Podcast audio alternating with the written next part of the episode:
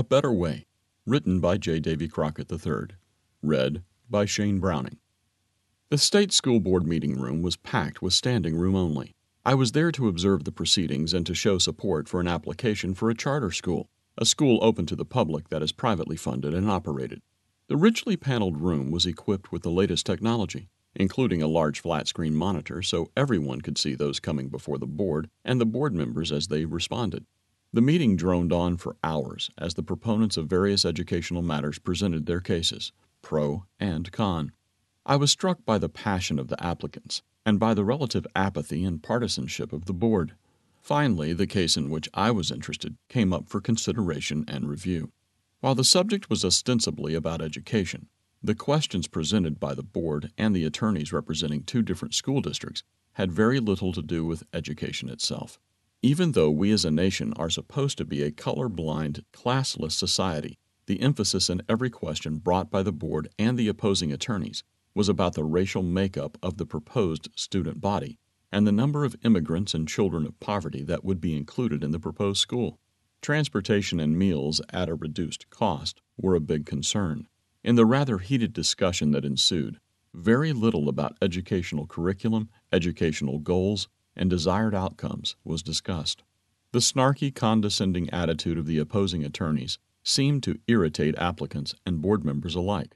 The whole experience was draining, stressful, and inconclusive.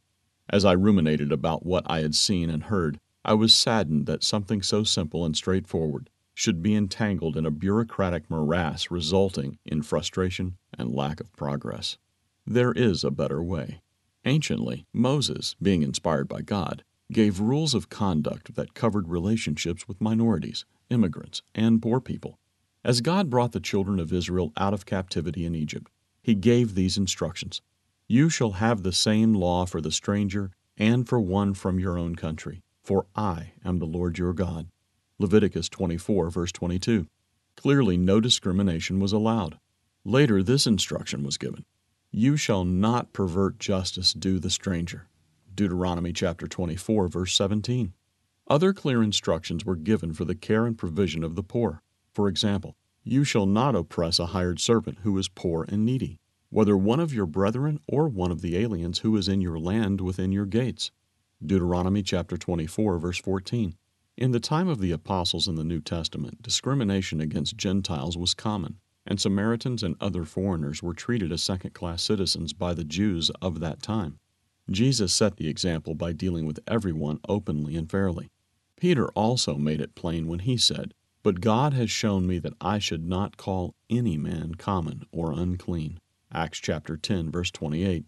These timeless principles apply to every situation, including education at all levels, the culture of businesses, neighborhoods, and other components of our society, all of which should reflect these righteous principles.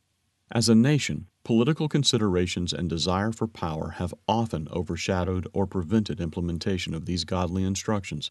In fact, Reverse discrimination has now become a factor in our society.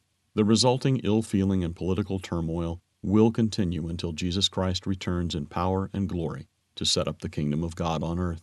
He will then rule with equity without the evil influence of the adversary Satan. In that time to come, school board meetings and other governmental decision making bodies will be much more pleasant and productive.